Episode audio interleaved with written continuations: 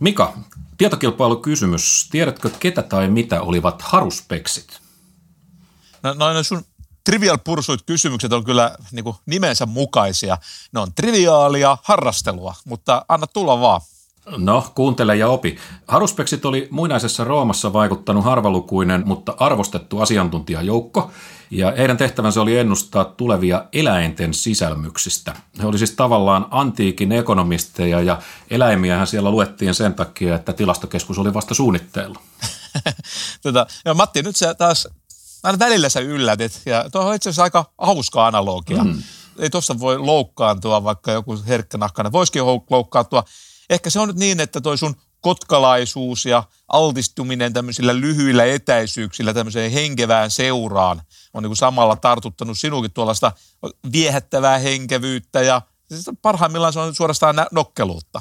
Hyvä Matti. Katsotaan, miten käy tänään, kun etäisyyttä on vähän enemmän, mutta että tänään me puhutaan tulevan tietämisestä ja minä ennustan, että mä tulen moittimaan ekonomista ja epätäsmällisyydestä ja mikä on tietysti sitä mieltä, että ei ennustajalla voi olla tuotevastuu. Matti, Matti, mä päinvastoin siis itse asiassa tuotevastuu on itse asiassa hyvinkin tärkeä osa ennustetta.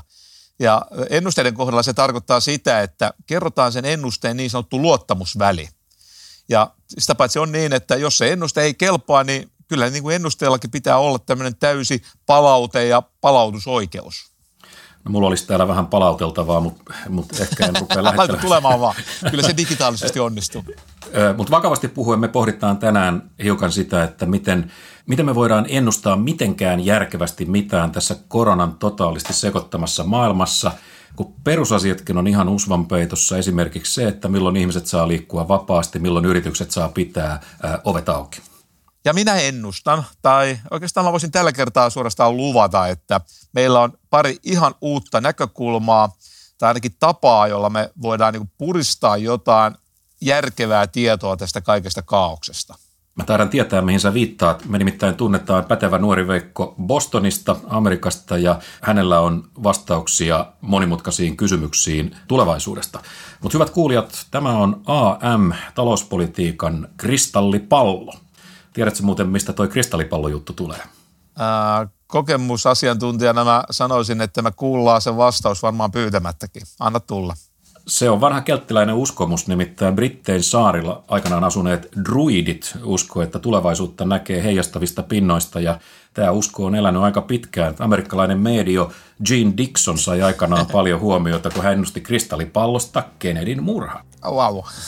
Ja tota, mulle tulee taas mieleen nämä jälkiviisaat pallopäät, jotka nytkin varmaan muistelevat ja muistuttelevat, että kuinka he jo tammikuussa tiesivät, että tällä kertaa nimenomaan on tulossa todella ainutlaatuinen maailmanlaatuinen pandemia ja bla bla bla.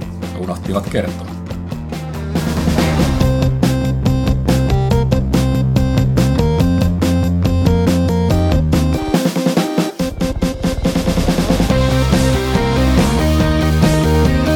Apunen ja Maliranta. Apunen ja Maliranta.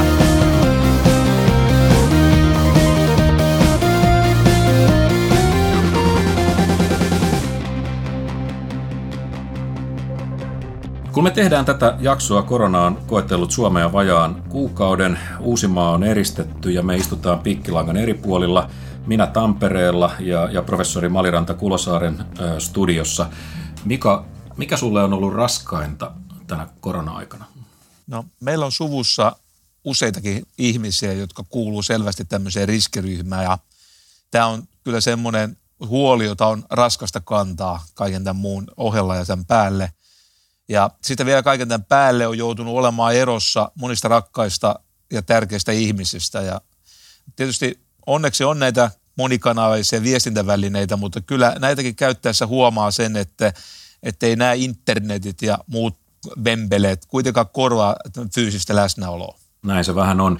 Mulle on ollut aika tota koettelevaa se, että mä oon joutunut seuraamaan melko läheltä PK-yrittäjien taistelua olemassa olosta ja, ja sitä on, on paha katsoa, kun sinänsä terveet, hyvät yritykset, niin on yhtäkkiä siis muutamassa päivässä, muutamassa viikossa ajautunut kuilun reunalle ja ne on investoinut tulevaisuuteen ja tilauskirjat oli täynnä, kaikki näytti hyvältä ja nyt mikään ei, ei liiku. Eikä tässä ole välttämättä näyt... kaikki. Niin. No ei todellakaan, että, mutta että ajan henki näyttäisi nyt olevan se, että kaikki mahdollinen peruutetaan varmuuden vuoksi ja kaikki ihmiset, joilla on minkäänlaista budjettivastuuta, niin, niin peruttaa kaiken minkä voi ja, ja, ja sitten arvellaan, että saadaan heti tekijöitä heti kun tilanne vähän, vähän niin kuin helpottaa. Niin tavallaan parempi väärässä kuin vaarassa tullaan, ollaan suorastaan niin kuin yliarkojakin jossakin tilanteessa. Nimenomaan, y- nimenomaan. Ymmärrettävää. No, tietysti on aina hyvä yrittää palauttaa mieleen näitä isoja kysymyksiä. Ja yksi iso kysymys on tietysti se, että talousteoria ennustaa ja todella pitkä taloushistoria vahvistaa, että useimmissa tilanteissa tämmöinen hajautettuun päätöksentekoon pohjautuva markkinatalous, niin se on aivan ylivertainen talousjärjestelmä.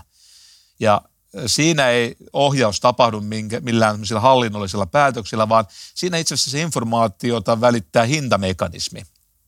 Ja kun jonkun tuotteen hinta nousee, niin se kertoo, että nimenomaan tuosta tuotteesta on nyt sitten tullut niukkuutta. Siis haluat nyt sanoa, että hinnat on markkinoiden tapa välittää hätähuutoja niukkuudesta? Juuri näin, ja nyt näitä hätähuutoja kohta alkaa kuulua, jos tota, arvaan oikein. Ja sen lisäksi, että näitä hätähuutoja tota, esittää, niin sen lisäksi nämä hinnat hoitaa tämmöistä tärkeää asiaa, nimittäin kannustimia – että nyt kun jonkun tuotteen hinta nousee, niin se kannustaa meistä jokaista miettimään ihan niin kuin omista lähtökohdistaan punniten, että kuinka paljon mä nyt sitten tätä kyseistä hyödykkeen kysyntää, niin mun olisi järkevää vähentää. Vai kannattaisiko mun niin kuin siirtyä sitten käyttämään jotain muuta tuotetta, joka edes jollain tavalla voisi korvata, mutta ja josta ei olisi kuitenkaan yhtä paljon niukkuutta. Eli se on semmoinen tuote, jossa tämä suhteellinen hinta on niin kuin laskenut. Hmm. Ja eikä tässäkään vielä ole kaikki. Että itse asiassa osa tästä tilanteen korjaantumista tulee siitä, että nämä kohonneet hinnat, niin ne pistää vielä näitä yrityksiä vähän miettimään, että kannattaisikohan tämän kyseisen yrityksen nyt sitten ruveta valmistamaan tuota kyseistä tuotetta aikaisempaa enemmän, että onko siinä yrityksessä nyt teknisiä ja taloudellisia edellytyksiä siihen. Näinhän tämä mm. oppikirja sanoo, että näin tämän pitäisi toimia. Joo. Normaalioloissahan markkinatalous on niin pehmeää ja, ja, ja sujuvaa, että et sitä ei useinkaan huomata, mutta että hyvinäkin aikoina markkinoissa on häiriöitä. Ja, ja kilpailupolitiikan idea on kai se, että, että kukaan ei pääse markkinoilla liiaksi määräilemään. Se on kai markkinatalouden idea. Nimenomaan. Ja joskus kuitenkin käy sitten niin, että joku yritys saa niin sanottu määräävä markkina-aseman, niin se vinouttaa markkinoiden toimintaa, jos tämä yritys pääsee käyttämään sitä markkina-asemansa väärin. Ja nämä on semmoisia väärinkäytöksiä, joihin täytyy tietysti puuttua kaikkien meidän, jotka ollaan huolissaan markkinoiden toimivuudesta – ja sen lisäksi myöskin kuluttajan suojalle on tarvetta. Ja sitä tarvetta on sen takia, että tämän kuluttaja- ja tuottajan neuvottelutilanne säilyisi edes riittävän symmetrisenä. Ja vielä sen päälle, että näiden kuluttajien varsinkin välttämättömät tarpeet tulee niin kuin varmasti tyydytettyä. Ja sitten on vielä tällaistakin, tota, mitä markkinoilla nähdään, että yritykset saattaa niin kuin joskus yrittää – tehdä yrityskauppoja. Ja ei siinä yrityskaupassa sinänsä mitään pahaa ole, mutta joskus näitä yrityskauppoja voidaan niin kuin tehdä sen takia, että tällä tavalla voitaisiin vähentää näitä yritysten välistä kilpailua, ja se on paha asia markkinataloudelle. Mm. Ja näin, mutta näihin tämmöisiin yrityskauppoihin esimerkiksi Suomessa päästään kuitenkin puuttumaan tosi harvoin. No monethan on nyt sitä mieltä, vaikka me tässä ollaan sitä mieltä, että markkinatalous on tota ylivertainen ja toimii samettisen pehmeästi, niin, niin monet on nyt sitten sanonut, että, että eikö tämä koronaepidemia ole osoittanut, että markkinatalous ei toimi, ja he on käyttänyt todisteena sitä, että, että epidemian alkuvaiheessa niin kauppoista loppui uskomatonta sinänsä, niin vessapaperi. Se oli ja, ja tota, mutta että, mutta että mä oon kyllä itse asiassa tästäkin asiasta vähän niin kuin eri mieltä. Ei mun mielestä tämä todista markkinatalouden toimimattomuudesta yhtään mitään. No niin, mä olen ihan samaa mieltä taas Matti sun kanssa, että meillä on tapahtunut konvergenssia, me ollaan jo hämmentävän usein samaa mieltä. Siis on totta, että markkinatalous nikottelee poikkeusoloissa, mutta kyllä se niin kuin, kutakunkin aina toipuu. Niin kuin tuossa äsken sanoin, niin tässä itse asiassa markkinatalouden sisään on rakennettu semmoinen hieno virheenkorjausmekanismi, joka on parhaimmillaan aivan fantastinen. Mm. Toisin sanoen, että jos missään ei olisi nyt vessapaperia lainkaan, niin sitten me voitaisiin ajatella, että systeemissä on joku vika, mutta että kyllä nyt meillä ainakin on, on riittänyt ihan hyvin. Jo, jo, ne oli vain viiveitä, että kun jotain äkkinäistä tulee, niin tota, sitten jos sitä ei olisi missään ja se olisi pitkittynyt se aika, että sitä vessapaperia alkaa ilmestyä tuonne hyllylle, niin kyllä sitten tietysti rupeaa jo niin miettimään, että on, mikä näissä markkinoiden toiminnassa nyt oikein on vikana. Hmm. Mutta tota, tämmöisen kriisien aikana, vaikka nämä markkinatalous niin kuin toimii kyllä niin kuin yleensä silloinkin, että virhenkorjausmekanismi menee ihan hyvin, niin kyllä tämmöisen tämän tyyppisen talou- vakavan talouskriisin aikana niin kilpailu- ja kuluttajaviranomaisten tota, voi olla tarpeen hieman niin kuin kalibroida sitä toimenpidevälineen arsenaalia, mikä niillä on käytössä. Mm. Ja se, että nämä on poikkeusoloissa, niin täytyy aina varautua siihen, että täytyy jossain määrin poikkeuksellisia välinekombinaatioita käyttää, että esimerkiksi niukkuushyödykkeitä valmistavassa yrityksessä, ne, ne saattaa niin kuin päästä ainakin tilapäisesti tämmöiseen eräänlaiseen määräävään markkina-asemaan, jonka ansiosta niille saattaa niin kuin tarjoutua niin kuin tilaisuus nostaa hinnat vaikka taivaisiin. Mm, Eli käyttää tätä määräävää... niin, suureksi. Niin, niin, nimenomaan. Eli käyttää sitä määräävää markkina-asemaansa väärin. Ja väärin tarkoittaa tässä, että sitä käytetään kuluttajan haitaksi. Periaatteessa kilpailuviranomaisilla on kyllä joitakin keinoja puuttua näihin tilanteisiin. Eli kilpailulainsäädäntö tarjoaa keinoja tähän, mutta tosin ei niiden käyttö ole kovin helppoa ja aika harvinaista mutta toisaalta ei, ei onneksi tämmöiset kriisitkään ole kovin tavallisia. Yksi esimerkki tällaisestahan tulee Amerikasta, kun New Yorkin osavaltion kuvernööri Andrew Cuomo paheksui yhdessä tiedotustilaisuudessa sitä, että, että hengityssuojainten ja hengityskoneiden hinta on noussut sitä mukaan, kun niiden saatavuus on heikentynyt ja, ja koneet, jotka normaalioloissa maksaa muutamia tuhansia tai 10 000 dollaria, niistä pyydetään nyt 40 000 dollaria ja 85 sentin hengityssuojain, niin, niin siitä pyydetään 4 dollaria. Ja siellä on osavaltiot ajautunut vähän tämmöiseen huutokauppatilanteeseen, huutokauppahan on sinänsä niin kuin menetelmä, jota mekin on tässä monesti kehuttu. Se on loistava tapa mitata tuotteen arvo, mutta tässä kohtaa täytyy sanoa, että nyt ei osunut ajatus ihan kohdalle, että nyt ei ollut huutokaupan hetki. Joo, se huutokaupalla on hetkessä ja niitä on, huutokauppojakin on erilaisia tapoja järjestää, mutta huutokaupalla voidaan joskus tupeksi aika pahastikin. Sä puhuit äsken siitä, että vessapaperit pääsi hetkeksi loppumaan hyllyiltä, kun väki hamstrasi niitä hätäpäissään – No tällaista tilannettahan olisi ainakin lievittänyt se, että jos tämä hintamekanismi olisi toiminut. Eli jos nämä kaupat olisi tota, esimerkiksi nostaneet tämän vessapaperin hintaa ainakin jonkun verran, niin tilanne olisi helpottunut. Totta kai tämmöinen hinnan nousu olisi suututtanut aika monia ja moni olisi ollut ehkä syystäkin harmissaan, mutta myönteinen puoli siinä olisi kuitenkin se, että se olisi omalta osaltaan ainakin vähän hillinnyt tätä hamstraamista, että, mm. se olisi vähentynyt. Ja kun se hamstraaminen olisi vähentynyt, niin tota, yhä useammalla olisi sitten pyyhkinyt vähän paremmin. No, säännöstely on tietysti yksi keino, joka usein vetästään tässä kohtaa esiin, ja, ja sotaoloissahan sitä on käytetty, kun on haluttu varmistaa, että jotain tärkeää tuotetta riittää kaikille edes, edes jonkun verran, vaikka, vaikka rahaa ei olisi paljon, mutta on, on siinäkin ö, omat ongelmansa vai mitä? Joo, on. Joo. Et valvonta ja kaikenlaiset tällaiset ongelmat. Tota, sota- ja taloushistoria kyllä kertoo asioita, joita ehkä voi olla tarpeen opiskella, jos, jos tämä, nyt, tämä kriisi oikein pahaksi pääsee menemään, mutta toivottavasti näin ei käy. Mutta varsinkin kun kyse on tämmöisestä välttämättömyyshyödykkeestä tai sitten jostain tämmöisestä erityisistä väestöryhmistä, niin kuluttajan suojan huolehtiminen on tietysti erityisen tärkeää tämmöisillä kriisiaikoina. Ja tosiaan tämmöisiä ikään kuin tilanteita, joissa kuluttajan suojalle on niin tarvetta, niin niitä esiintyy juuri silloin, kun tapahtuu sellaista, että joidenkin tuotteiden niin kuin toimituksissa tapahtuu merkittäviä katkoksia. Ja, mitä, sä, mitä sä tarkoitat olen, erityisryhmillä? Minkälaisista ihmisistä silloin puhutaan? No sellaisia ihmisiä, ihmisiä, joiden on erilaisista syistä vaikeampi pitää huolta itsestään esimerkiksi jonkun vamman okay. vuoksi tai iän vuoksi tai sairauden vuoksi – kaikenlaisia tällaisen syiden takia joillakin voi olla vaikeaa ja kriisin aikana näitä tällaisia erityisryhmiä saattaa tulla vielä erityisen paljon. Olen kuullut tuossa, kun, kun on näitä kollegoja kanssa ollut keskustelussa, että esimerkiksi kilpailu- ja kuluttajaviraston kuluttajaneuvonta on ollut kyllä viime viikkoina todella helisemässä jonka kyllä mm, arvaa. He tekee siis todella arvokasta työtä. Siellä on ihmisiä, jotka on niin kuin hätääntyneitä, eikä niillä ole oikein selvyyttä niiden oikeuksista. Ja ja nyt tämä kilpailu- kuluttajaviraston asiantuntijat tekee kovassa paineessa työtä, joka on äärimmäisen tärkeää.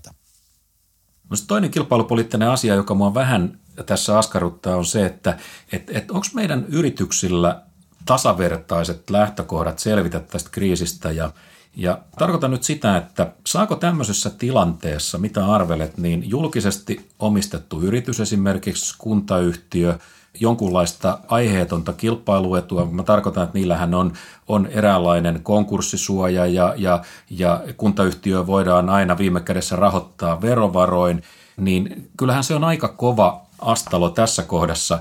Että olisiko toisin sanoen mahdollista, että tämä tilanne vääristäisi kilpailua markkinoilla? Tässä on monta ikään kuin vaaran paikkaa tälle kilpailun vääristymälle. Toi, minkä sä tuossa äsken mainitsit, on yksi sellainen. Eli tämmöinen niin sanottu kilpailuneutraliteetti on semmoinen asia, joka, jonka valvonta kuuluu kilpailu- ja kuluttajaviraston tehtäviin. Kilpailuneutraliteetti tarkoittaa siis sitä, että kaikki lähtee kisoihin samalta viivalta. Joo, ja, ja nimenomaan tässä, tässä nimenomaisessa yhteydessä kiinnitetään huomiota tämmöisen julkisesti ja yksityisesti omistettujen yrityksien niin kuin asemaa. Okay. Ja, ja onhan se selvää, että talouskriisi kohtelee hyvinkin helposti siinä saattaa käydä niin, että julkisesti ja yksityisesti omistetut yritykset eivät ole samalla viivalla just noista syistä, mitä, mitä kerroit. Tässä on kyllä semmoinen mahdollisuus, että tässä saattaa käydä niin, että tämän talouskriisin jälkeen niin Suomi on Suomessa niin tuotantovälineet ovat niin kuin suuremmalta osin julkisen sektorin hallinnassa kuin ennen kriisiä. Tosin se riippuu tietysti hirveän paljon siitä, että miten me näiden yritystukien ja kanssa ja muiden välineiden kanssa toimitaan, mutta tämmöinen niin kuin mahdollisuus meillä hämöttää edessä. Et julkinen ottaa markkinaosuutta. Oho, tämä on, tämä on kyllä uutinen. Tämä on, tämä on asia, jota täytyy, täytyy vähän, vähän seurailla. Ok, mutta että siis kilpailu vallitkoon, se on meidän, meidän lähtökohta. Nyt me vedetään henkeä välilurituksen verran ja, ja sen jälkeen me kysytään, että voiko tulevaisuuden nähdä kahvinporoista. Mä kattelin, sä nyt vaan niitä kahvinporoja, mä itse ehdottaisin tilastoja.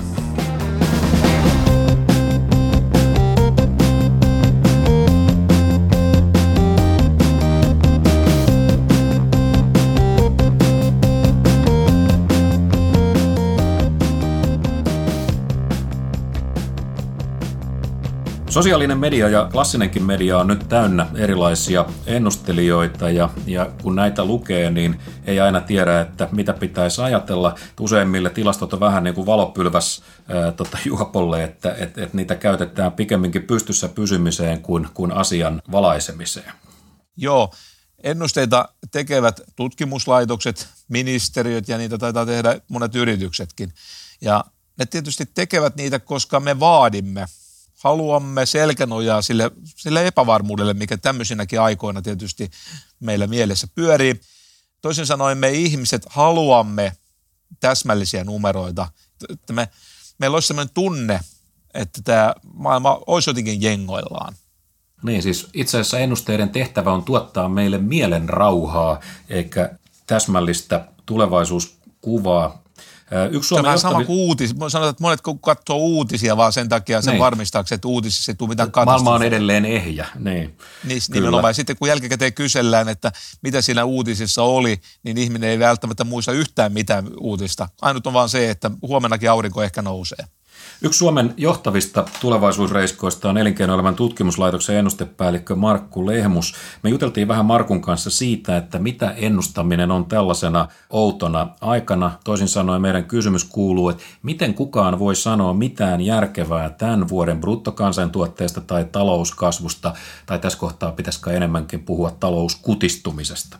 Joo, Markku myönsi, että hankalaahan tämä on, mutta, e, mutta että eivät nämä ennusteet tietenkään ihan hatusta tule. Epidemia mm. alkoi Kiinassa ja se, se laantui siellä ensimmäisenä ja Kiinasta nyt sitten pikkuhiljaa aletaan saada tämmöistä kovaa dataa siitä, että miten nämä rajoitukset sitten todella niin kuin tarkoittavat esimerkiksi teollisuuden tai kaupan kannalta. No näin varmaan on, mutta että nyt samallahan on, on niin, että et, et Kiina reagoi koronavirukseen todella voimakkaasti, todella voimakkaasti. Ja, ja, ja, ja niin kuin sanoit, niin se on ehkä tulossa ulos kriisistä suhteellisen nopeasti. Suomen linja oli vähän, vähän toinen. Me valittiin jarrutusstrategia ja täällä kriisi kestää varmasti kauemmin. Mutta on tehty ja, myöskin ja, muissa Euroopan maissa, että on tämmöinen niin kuin Aasian ja Euroopan välinen ero. Kyllä, Euroopan linja on ollut tämä, mutta että siitä varmaan yhtenä seurauksena on se, että meille syntyy enemmän taloudellisia invaliideja, siis yrityksiä, jotka ei enää pysty jatkamaan toimintaansa sitten, kun nämä rajoitukset on purettu. Ja, ja kun on kaksi näinkin erilaista tapaa hoitaa tätä kriisiä, niin, niin on pakko niin kysyä, että onko tämä Kiinan data sitten kuitenkaan meidän näkökulmasta niin pätevää? Se on Antaako hyvä se kysymys. meille oikeita lukuja ja suuruusluokkia? Tuo on hyvä kysymys. Tota, siitä saa kuitenkin ainakin selville jonkinlaisen niin kuin tämmöisen koronaefektin ylärajan, koska Kiinan kuoppa oli niin nopea ja syvä. Suomen hmm. kohdalla tuo, tuo loppusumma tietysti riippuu monista asioista, mutta se riippuu muun muassa tietenkin siitä, että kuinka pitkään nämä rajoitukset meillä on päällä. Sitähän me ei vielä hmm. tiedetä. Markun mm. mukaan toistaiseksi vielä lähdetään kuitenkin siitä, että tämä olisi suhteellisen lyhytkestoinen kriisi. Eli ei tämmöinen niin sanottu systeeminen ongelma, joka jatkuisi monia vuosia. Niin, että tämä ikään kuin kroonistuisi tota, rahoitusjärjestelmän ongelmaksi ja, ja me vedettäisiin tätä kiveä perässä vuosikausia. Toivotaan, että Markku on tässä kohtaa oikeassa, mutta että nostetaan nyt kissa pöydälle. Mikä tämän kaiken hinta Suomen kansantaloudelle on? Tämä on kysymys, joka kiinnostaa varmasti kaikkia. Miljardien ja, eurojen ja to, kysymys. Se on miljardin euron kysymys, joo. Ja, ja Markku Lehmus sanoi, että OECD oli arvioinut, että jokainen kuukausi näitä tiukkoja koronarajoitteita maksaa taloudelle vuositasolla 2 prosenttia menetettyä bruttokansantuotetta. Toisin sanoen, jos karanteenit kestää esimerkiksi kolme kuukautta, niin BKT kutistuu 6 prosenttia yhteenlaskien. Markku ja sitten mä vanha kollegamme professori Niku Määttänen olivat laskeneet asiaa myös omilla spekseillä ja ne oli päätyneet näissä laskelmissa siihen, että tämä luku olisi kolme prosenttia kuukaudessa. Ja hmm. Ranskassa yksi tutkimuslaitos päätyi samaan lukuun kuin tota, Markku ja Niku. Eli näiden tietojen perusteella voisi kyllä niin kuin arvella – että tämmöinen haarukka tälle olisi se, että koronan hinta olisi jotain 2-3 prosenttia menetettyä bruttokansantuotetta niin kuin jokaisesta poikkeustilakuukaudesta. Mä en muuten malta olla tässä kohtaa nyt sanomatta, kun päästiin näihin koronastrategioihin, että, että mun mielestä massatestaukset olisi tällä hetkellä nyt se tapa, joka olisi todella elintärkeä, joka olisi todella nyt olennainen saada nopeasti aikaiseksi. Tällainen Etelä-Korean tie – nyt on kuudes päivä huhtikuuta ja meillä olisi vielä aikaa sitä tehdä ja, ja tähän pitäisi ottaa mukaan sekä julkiset että yksityiset yritykset, kaikki mahdolliset resurssit käyttöön, koska tilanne on nyt sellainen ja, ja nyt ei voi jättää ketään ulkopuolelle, mutta tämähän ei tietysti tarkoita sitä, että yritysten pitäisi saada tässä kohtaa avoin piikki. Joo, siis tosiaan mitä enemmän tätä informaatiota tässä on kiertynyt, sitä vakuuttuneempi on siitä, että juuri tuon tyyppisiin vahvoihin menettelyihin on syytä tarttua – ja eikä tässä niin kuin nyt kannata sitä hintaa miettiä, että nämä menetykset on niin valtavia joka tapauksessa, että tuollaiset panostukset, kun ne parhaimmillaan, jos ne niin kuin edes jonkin verran lyhentää tätä talouskriisiä tai lieventää sitä, niin ne kyllä maksaa todennäköisesti nämä sijoitukset itsensä takaisin moninkertaisesti. Hyvä, mutta palataan vielä ekonomisteihin ja, ja ennustamiseen. Jos sallit, niin mä esittäisin vielä Sallin yhden toki. kriittisen huomion – ja, ja tota, sen nimi on Laumavaisto. Animal Edgar Fiedler, Edgar Fiedler, joka on, on sun ekonomisti kollegas, oli, niin sanoi aikanaan, että et, et, et ennustajilla on erittäin voimakas tarve – kulkee lauman mukana ja tämä tarve on niin voimakas, että se saa lampaat näyttämään ihan itsenäisiltä ajattelijoilta. Mun mielestä tämä oli aika paha osuma ekonomistin kuonoon, mutta tota, Mut hei, se on hakattu niin paljon, näkemystä, että tota, sen verran mäkin sanoisin, että kokemuksesta, että ekonomistit tuntuu usein hätääntyvän siitä, jos heidän lukunsa ei näyttäisi poikkeavan konsensuksesta. Mistä tässä nyt on kysymys? Joo, Mauno Koivisto aikanaan puhui sopuleista, mutta silloin hän motkotti toimittajista, eli seuraavat toinen toisiaan. Aha, ää, no niin. Kas pakko, näin pakko ei malttanut olla vähän. Tota, mutta, on tot, mutta siis totta on, että kyllähän ennusteiden tekijöitä tavallaan pakotetaan usein sanomaan näitä asioita paljon yksioikoisemmin kuin nämä itse asiassa ne ennusteet haluaisi. Mm. Markkinat, markkinathan me ollaan me kaikki, niin me halutaan selviä lukuja – jotka niin kuin antaisi nyt sitten meille lohtua tässä meidän niin kuin pohjattomaan epävarmuuteen. Ja markkinoilla on vähän se, se ominaisuus, että tarjonta reagoi kysyntään. Näinhän se on. Mm, mm. Pörssissä määräytyvät hinnat on tietysti yksi väline, jolla voidaan niin kuin ajatella tehtävän ennusteita. Vedonlyönti on vähän samanlainen. Vedonlyöntikertoimiehenä on muuten havaittu olevan itse asiassa aika oivallinenkin väline hyvinkin monenlaisten asioiden ennustamiseen. Tässä koronakriisin kohdalla ongelmana on ainakin se, että ei ole oikein helppo muotoilla sitten sitä kysymystä, josta lyötäisiin vetoa. Kun tässä on unknown unknown. Yksi tällainen ennustamisen muoto, jota on pakko vähän myös sivuta tässä yhteydessä, on yritysten arvon määritykset. Meidän täytyy jossain vaiheessa niin katsoa, että mitä yrityksestä on jäljellä, mitkä sen edellytykset on toimia. Näitähän arvomäärityksiä tekee erilaiset analyytikot ja pankinjohtajat ja, ja ties ketkä. Ja, ja näistähän voi heti sanoa, että tässä on myös erittäin suuri houkutus älylliseen epärehellisyyteen tämmöisessä tilanteessa, jossa fundamentit liikkuu, siis nämä perusasiat liikkuu koko ajan.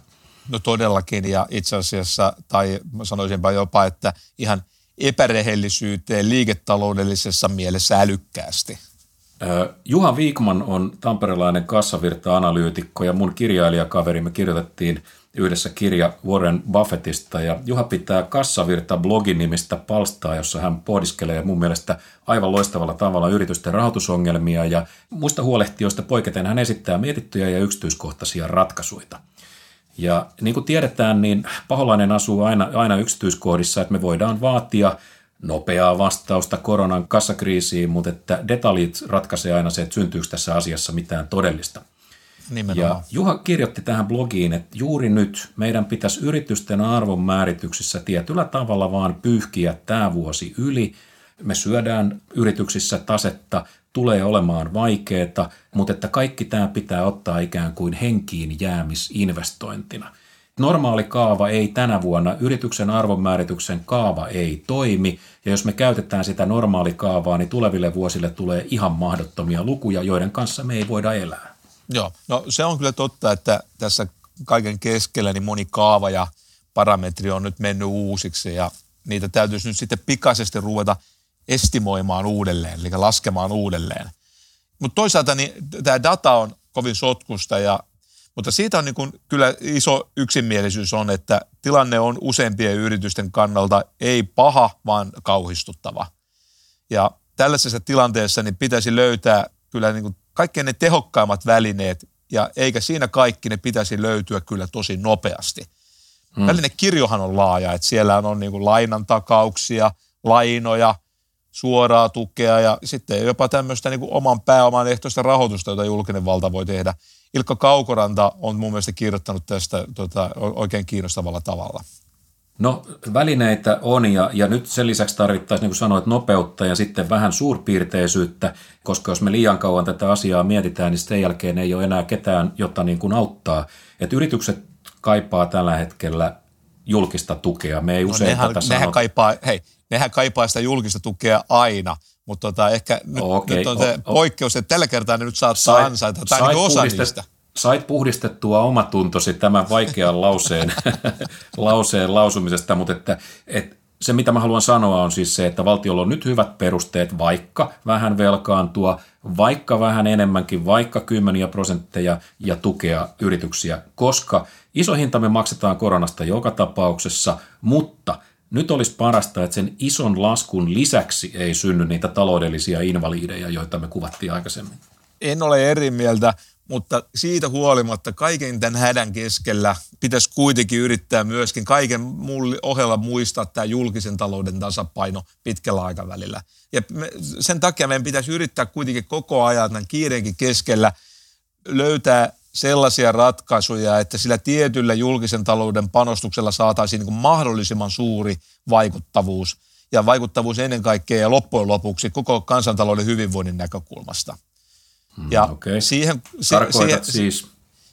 No ainakin pitäisi olla varoa sitä, että se raha ei mene ikään kuin hukkaan. Että esimerkiksi pitäisi yrittää, jos se nyt on kohtuullisesti tässä kiireessä onnistuu, niin aina tilaisuuden mukaan, niin pitäisi yrittää – välttää laittamasta rahaa sellaisiin yrityksiin, jotka tuhoutuu joka tapauksessa.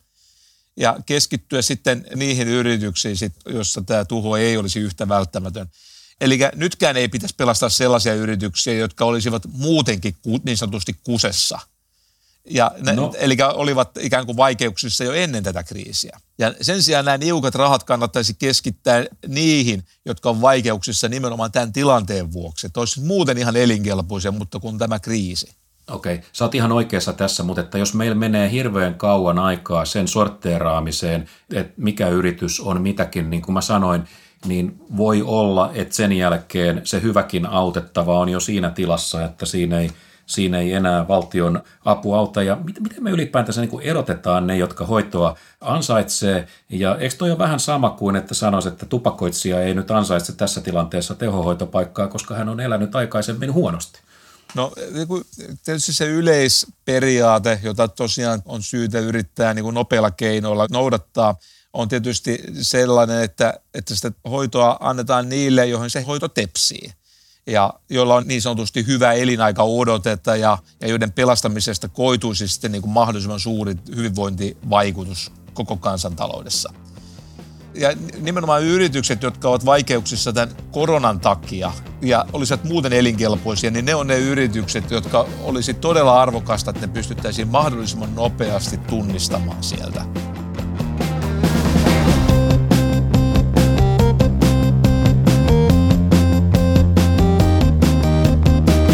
Apunen ja Maliranta. Himpeli pompeli.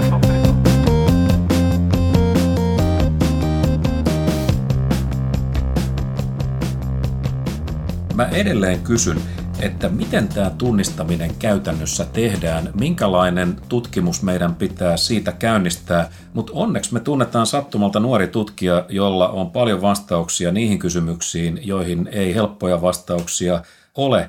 Hän sanoo esimerkiksi, että me oltaisiin nähty etukäteen Euroopan pakolaisaalto vuonna 2015, jos me oltaisiin osattu katsoa oikeasta paikasta – Kyllä. Ja, ja tämä on aika paljon sanottu. Ja tämä paikka, josta meidän olisi pitänyt osata katsoa, on tietenkin internetin hakukoneet. Siellähän se tieto on. Vastaus internetistä. Tota, mm. Tämä nuori mies on muuten nimeltään Joonas Tuhkuri. Hän on töissä MITissä ja ää, joka tunnetaan siitä, että siellä vaikuttaa myös da da da da da da da Ja tuota, okay. Joonas murskaa semmoista niin sanottua big dataa, semmoisten erilaisten alko, algoritmien avulla, se hakee sieltä sitten semmoisia malleja ja, ja toistuvia piirteitä. Tuhkuri tutkii big datan käyttöä nimenomaan yhteiskuntatieteessä ja hän on ollut kehittämässä muun muassa elinkeinoelämän tutkimuslaitos Etlalle tämmöistä Etla Now-ennustemenetelmää. Toisin sanoen hän kampaa siis ihmisten tekemiä hakuja hakukoneissa ja, ja sieltä alkaa paljastua malleja, toistuvuuksia, trendejä. Tietyn tyyppiset ihmiset hakee sieltä samoja asioita ja tulevat samalla niin kuin kertoneeksi, että mitä heidän mielessään on. Tämä reaaliaikaisesti. Reaaliaikaisesti ja tämä pakolaisaallon ennustaminen perustuu tietysti siihen, että lähi tuli paljon Eurooppaa ja, ja, ja meidän muodollisuuksia, rajamuodollisuuksia, sosiaaliturvaa koskevia kysymyksiä. No, Joonas myöntää, että pandemia ei hänkään olisi pystynyt ennustamaan, mutta sen sijaan hän sanoi, että kunnollisen datan avulla me voidaan saada selville vaikkapa se, että mitkä yritykset tukee kipeämmin tarvitsee, juuri se, mitä sä äsken tuossa niin peräänkuulutit. Nimenomaan, joo. Joonas on taas asioiden ytimessä ja tarkastelee niitä ytimiä. No, me tietysti rohkaistuimme tästä ja innostuimme ja me soitimme Joonakselle ja kysyimme sitten, että millaisille yrityksille hänen mielestään näitä yritystukia sitten pitäisi kohdistaa. Siinähän käy niin, että kun yritys menee konkurssiin, niin sen työntekijät joutuvat työttömäksi. Ja tota, ekonomistit aina sanoo, että on aina parempi suojella ja tukea ihmisiä kuin yrityksiä. Mutta toisaalta niin joskus on vaan sellainen tilanne, että ihmisten suojelemiseksi on syytä tukea yrityksiä ja tällä kertaa meillä taitaa olla sen tyyppinen tilanne. Mä oon yrittänyt sanoa sulle tätä niin kauan, mutta sä et aina, aina kuuntele. Kato, vähän pikku oppiva. Mutta no, Joonas muistutti, että, että tietynlaisten työntekijöiden on erityisen vaikea löytää uutta työtä, jos sanotaan, että ihminen alkaa olla lähellä eläkeikää tai mitä ikinä, niin työn hakeminen vaikeutuu. Se on tietysti niin kuin raskasta tälle yksilölle ja niin kuin inhimillisesti ja, ja taloudellisesti ja, ja tietysti raskasta koko niin kuin kansantaloudelle, mutta, tota, mutta katsotaan, mitkä voisi olla tämmöisen niin kuin työntekijän – tunnusmerkkejä, työntekijä, jonka on vaikea löytää muita töitä? Mitäs me löydetään? Matala koulutustaso on varmaan yksi niistä. No joo, koulutustaso on, on tota, tämä niin kuin, tämmöinen usual suspect ja tota, helppo ymmärtää ja uskoa. Joonas korosti hyvin paljon sitä, että meidän pitäisi kiinnittää huomiota siihen, että kuinka paljon tässä kussakin yrityksessä on nimenomaan sellaista väkeä, joka on ollut pitkään nimenomaan siinä kyseisessä työnantajan palveluksessa. Niitä, näillä ihmisillä voi olla hyvinkin korkea tuottavuus nimenomaan sen kokemuksen kautta – syntyneen ihmisen pääoma, mikä on tullut siellä, kun se on työskennellyt He osaa työnsä hyvin, he ovat kokeneita, heillä on hyvät rutiinit. Niin, ne osaa työnsä juuri siinä yrityksessä, se on se pointti. Kyllä. Ja, okay. ja tästä, kun tämä on yksi osa tätä niin sanottua inhimillistä pääomaa ja taloustieteilijöiden kielellä kutsutaan tämmöiseksi yrityspesifiksi inhimilliseksi pääomaksi. Mm. Ja se pointti tässä tosiaan on se, että nämä työntekijät on tuottavia nimenomaan tuossa nimenomaisessa yrityksessä. Ja jos tuollainen yritys katoaa, niin nämä ihmiset eivät ole enää tuottavia. Se on näiden okay. ihmisille tietysti traagista, mutta se on myöskin kansantaloudellisesti iso tappio. Eli jos he menee tekemään samaa työtä johonkin toiseen ympäristöön, niin heidän, heidän tuotoksensa ei ole, ei ole automaattisesti samaa tasoa. Ja sitten jos he jää työttömiksi, niin tästä osaamisesta huolimatta heidän työllistymisensä on, on sitten kriisin jälkeen keskimääräistä vaikeampaa. Se on juuri näin. Tämä ei ole luovaa tuhoa, tämä on vain tuhoavaa tuhoa. Mm. No tota, sitten pitäisi myöskin tota, ottaa huomioon, että toisilla yrityksillä on niin sanotusti vahvemmat keuhkot kuin toisilla. Ja tarkoittaa sitä, että, että ne selviää tämmöisessä taloudellisessa sukelluksessa pidempään kuin toiset. Ja ne selviää nimenomaan näiden vahvempien keuhkojen ansiosta. Ei välttämättä sen ansiosta, että niillä on ketterät jalat tai terävät hoksottimet esimerkiksi. Mm. Sä tarkoitat nyt tällä keuhkopuheella siis tasetta. Keuhkoisen taseesta, yritykset, joo. Toiset yritykset on vaan, on vaan vakavaraisempia ja, ja Joonaskin muistutti, että suuret ja vanhat yritykset yleensä selviää tällaisista väliaikaisista ä, talousahdingoista paremmin kuin pienet yritykset. Joo, se on nimenomaan näin. Se, mikä tässä on tärkeää tietysti muistaa, että tämän kriisin jälkeen me tarvitaan nimenomaan näitä nuoria, ketteriä, innovatiivisia yrityksiä, joilla ei välttämättä vielä ole kauhean isot ja vahvat keuhkot. Mutta me tarvitaan tämmöisiä ketteriä firmoja ehkä niin kuin vielä kipeämmin kuin ennen kriisiä. Hmm. Ja tosiaan tämä yksi huoli tämmöisen talouskriisin aikana on, että jos tällaiset ketterät yritykset pyyhkiytyvät näiden pienien keuhkojensa takia pois, niin me ei nyt kansantaloutena sukelleta pelkästään vaan niin kuin syvälle, vaan me samalla tota, sukelletaan myöskin pitkälle tuonne tulevaisuuteen ja ihan niitä pohjia myöten. Ollaan huppeluksissa aika kauan. No sitten meillä oli puhetta vähän organisatorisesta pääomasta. Avaas nyt, mitä tämä teidän mystinen ilmaus tarkoittaa. Joo, tämä organisatorinen pääoma on tutkitusti tärkeä tuottavuudelle. Se, tästä on taloustieteellistä tutkimusta. Vaikka tämä organisatorinen pääoma, mitä yrityksissä on, niin tota, vaikka se on tuottavaa, niin se ei kuitenkaan toimi yhtä hyvin lainan vakuutena kuin esimerkiksi joku työstökone tai paperikone. Eli siis organisatorinen pankki... pääoma tarkoittaa sitä, että, että ihmiset tekevät, heidän niin kuin, he ovat tehneet pitkään työtä yhdessä ja heidän työtapansa on muotoutunut ainutlaatuisiksi ja, ja sinne on syntynyt jotain sellaista osaamista, jota ei niin kaupan hyllyltä saa. Sitäkö tämä Just tarkoittaa? Näin, yhteistoimintamallia tai jotain muuta. Joonas otti mun mielestä tässä tosi hyvän esimerkin. Minusta tämä oli esi- hyvä esimerkki useasta syystä. Hän otti esimerkiksi Beatlesin. Niin, tuttu Ää... laulu ja soitin yhtyä. Joo. Mä tota, ihailen tätä melkein yhtä paljon kuin Mick Jaggeria. Tota, Mattikin, kun sä oot sen verran vanha mies, että kyllä sekin tämän bändin täällä tuntea. Kyllä mä muistan, joo, siellä oli muutama ihan lahjakas heppu ja, ja tota, jos Niitä oli siis muutama tämän, sun mielestä. joo, et, tota, ää, jos mä nyt ymmärrän tämän Joonaksen vertauskuvan oikein, niin hän tarkoittaa sanoa, että et, tota, Beatles teki loistavia levyjä ää, ja, ja nämä yksilöt teki jälkeenpäin jotain ihan kelvollisia ää, soololevyjä, mutta että sitten kun lasketaan tämä heidän Beatlesin jälkeinen tuotantonsa yhteen, sen summa ei ollut samaa tasoa kuin Beatlesin tuotanto. Et jostain syystä yhdessä ollessaan he tuotti enemmän kuin kukin tahoillaan yhteenlaskin. Joo, tämä on se tota, Joonaksen pointti. Siis, et tässäkin yhteydessä tietysti voi ottaa huomioon sen, että Beatlesin jälkeen nämä muutamat artistit olivat niin kuin vanhempia kuin oli Beatlesin aikana – ja mehän on joskus aikanaan käsitelty spämmissä sitä, että mitä tuo vanheneminen tekee luovuudelle. Mutta se pointti kuitenkin tässä on se, että, että nämä henkilöt eivät olisi soolia-artisteina pärjänneet silloin Beatlesin aikanakaan niin yhtä hyvin, kun ne pääsivät silloin Beatlesissa toimiessaan. Ja hmm. kyse on tässä siitä, että nämä kyseiset artistit tavallaan paransivat toinen toistensa tuottavuutta, kun ne toimivat yhdessä. Vedettäisikö yhteen nyt nämä Joonaksen pointit? Hän oli siis sitä mieltä, että just nyt yritysten tukeminen on perusteltua, hyväksytään, ja kun tuetaan, niin kriteerit pitää olla mitkä? No ensiksi tietysti pitää kiinnittää huomiota siihen, että kuinka vaikeasti työllistettäviä työntekijöitä kyseisessä yrityksessä on. Se varmaan selviää datasta suhteellisen helposti.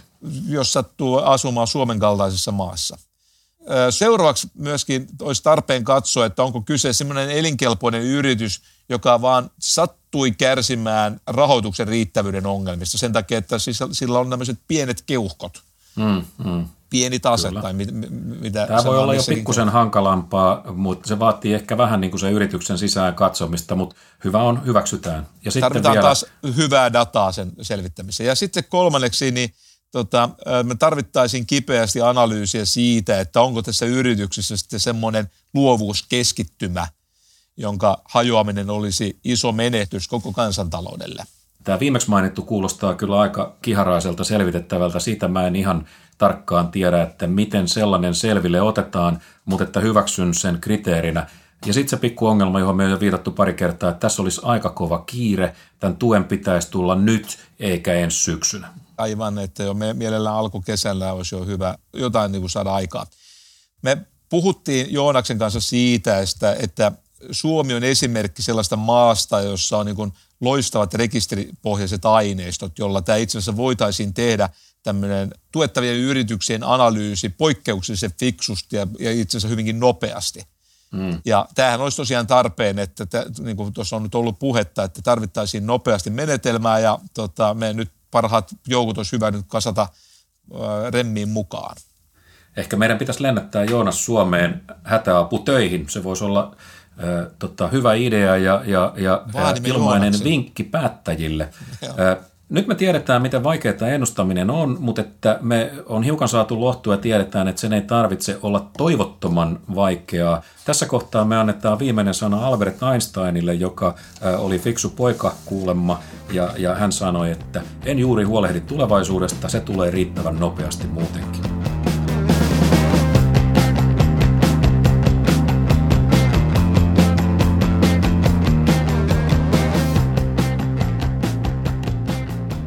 No nyt te tietysti ajattelette, että kun Apunen ja Maliranta on niin tavattoman viisaita poikia, niin, niin kertokaa nyt teidän oma ennustus siitä, että miten kauan tämä koronasokki kestää.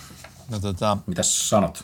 Äh, sanoisinko meidän molempien puolesta, että eipä taideta kertoa, koska siihen sisältyisi nyt sitten liian paljon sitä asiaa, mitä me inhotaan, tämmöistä älyllistä epärehellisyyttä. Hmm. Tämä on traumaattinen tilanne, trauman vaiheethan ensimmäinen on shokki. Joka on nyt ehkä jo ohi. Joo, shokkivaihe on ohi. Sitten on niin sanottu reaktiovaihe, joka on joka kai on meillä sitten, tällä hetkellä päällä. Se on, se on kai päällä. Sitten on käsittelyvaihe ja uudelleen tämmöinen suuntautumisen vaihe, joka kai on nyt sitten meillä. Ja se on, ja, ja se on tulossa. Se on ja tulossa. siihen me on nyt vähän tänään yritetty antaa niin kuin suuntaa, että millä tavalla meidän pitäisi tästä eteenpäin suuntautua sekä tämän epidemian hoidossa että yritysten siis kansantalouden hoidosta. Mutta että jos viedään tämä ihan hetkeksi vielä tuonne niin kuin arjen tai silmän tasalle, niin, niin mulle on jäänyt matkan varrelta mieleen pari asiaa – pikkutodisteita arkipäivän luovuudesta. Mua ilahdutti kovasti pieni uutinen siitä, miten helsinkiläinen konditori ja kahvila Rönttösrouva ää, niin, niin, ää, tota, hoiti oman niin kuin, ongelmansa. Sehän, kyseessähän on firma tietysti, jolle kävi kuten kaikille, että yhdessä vaiheessa niin kuin asiakkaat vaan katos. Jotain piti tehdä ja se oli sattumoisen se sama hetki, jolloin kaupoista loppuu vessapaperi. No, Rönttösrouva mietti vähän aikaa ja he alkoi valmistaa salaman nopeasti kakkuja, jotka näytti täydellisesti vessapaperirullalta, ja niitä alettiin toimittaa asiakkaille kotiin. Loistava idea, kakut meni kuin kuumille kiville, ja musta tässä tarinan opetus on siis se, että tässä oli hieno reaktio vaikeaan tilanteeseen, innovoitiin salaman nopeasti uusi tuote, ja sen lisäksi niin uudelle tuotteelle uusi jakelutapa. Ketterä Ja firma. tästä vois- Toivottavasti sen keuhkot on Niin, vahvat. Toivotaan, että keuhkot riittää ja, ja, ja kakkubisnes kantaa. Tässä olisi mallia isommillekin yrityksille, mutta et, mitäs sulle on jäänyt mieleen näistä viikoista? No tässä viime viikkoina mä oon opetellut paljon näiden erilaisten etätyövälineiden käyttöä ja ne on kyllä ollut monella tapaa parempia ja käyttökelpoisempia kuin mä osasin aikaisemmin ajatellekaan, että jotain oppimista tässä on tapahtunut. Sen lisäksi mulla on nyt arkistoissa kasapäin tämmöisiä luentotallenteita ja elektronisia tenttejä, joita mä voin sitten jatkossa jakaa opiskelijoille käyttöön tämmöisen itseopiskeluvälineeksi. Mitä sä muuten arvelet, kuinka paljon tämä kaikki muuttaa ihmisten käyttäytymistä pysyvästi? Siis ensimmäistä kertaa, niin etätyöstähän on puhuttu paljon, mutta mä luulen, että ensimmäistä kertaa monet joutuu ottaa tämän asian todella niin kuin vakavasti, koska muuta vaihtoehtoa ei ollut. Ja ehkä ne huomasi, että, että hitto vie, että tämähän toimii. Tai sitten ne huomasi, että kokouksissa jäpittäminen, niin ei se tuottanutkaan niin paljon aitoa lisäarvoa kuin on aina kuviteltu. Että se, että me ollaan samassa tilassa, niin siitä syntyy jotain niin kuin ainutkertaista. toivottavasti me voidaan nyt kuitenkin silti palata jatkossa joskus samaan studioon, että nimittäin mulla on jo kyllä ikävä sun fyysistä läsnäoloa. Voi kiitos samoin. Suoritamme tässä tota, suoritamme Etähalauksen. etähalhauksen. Joo, ota nyt, niin. Se, se, no, no niin. oi, mm. noin. Tuo, kyllä se ta- tavallaan, kun oikein tarkasti eläytyy, niin kyllä se on vähän laiha. Se- se- Laihempihan sä oot nyt tässä halauksessa. Kun... Ei nyt mennä siihen. Hyvät kuulijat, tämä oli AM Korona spesiaali ja me päätämme sanoihin kohti parempia aikoja. Nyt ei ole sitten minkään niin anteeksi pyyntelyjen, saatikka syyllisten hakemisen aika. Sen paikka tulee sitten myöhempinä aikoina ja eh, myöhemmissä AM-podcast-jaksoissa. Niitä odotellessa pysykää hyvät ihmiset ja kuuntelijat terveinä ja pysykää toiveikkaina. Moi!